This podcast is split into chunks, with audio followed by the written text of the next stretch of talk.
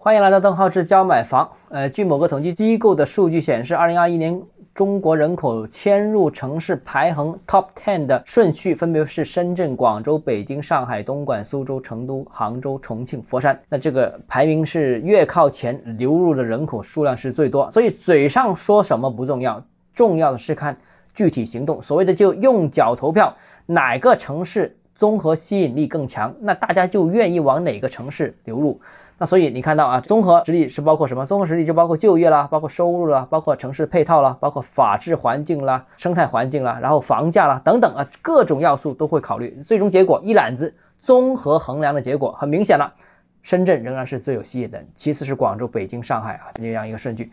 所以看完这个，我们能发现什么规律呢？首先第一个就是 Top Ten 十个城市当中，四个城市是在。珠三角分别是深圳、广州、佛山和东莞三个，在长三角，长三角分别是上海、苏州，还有是杭州啊。那剩下的就是成渝加北京了，就是这十个城市了。我觉得我还是那两个观点。首先，第一个，高房价只是人口和经济膨胀的一个结果。一个城市经济好，人口多，那房价自然高的了。那这个是一切问题的根源。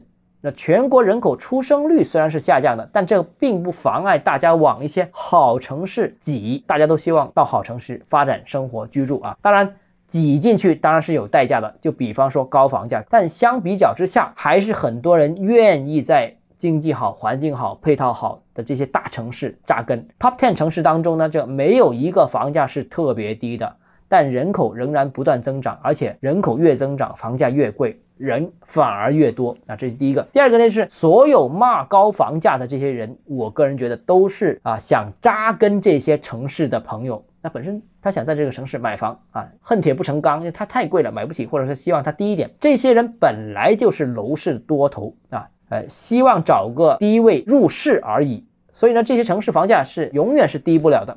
反正资源就放在这里。过去二十年的经验已经告诉所有人，谁下手早。啊，谁就得益？调控政策只是放缓这个上涨速度的一个手段而已。最后一个呢，就是全国百分之七十八十的三四线城市在房价这个问题上面，我个人觉得似乎看不到什么机会，仍然不太看好。所以还是建议大家聚焦重点的一些城市，特别是大湾区的四个城市啊，这里人口流入最多的。好，今天节目到这里啊，这个如果你大湾区不知道怎么选的话，欢迎私信我或者添加我个人微信，账号是教买房六个字拼音首字母，就是微信号 d h e z j m f。我们明天见。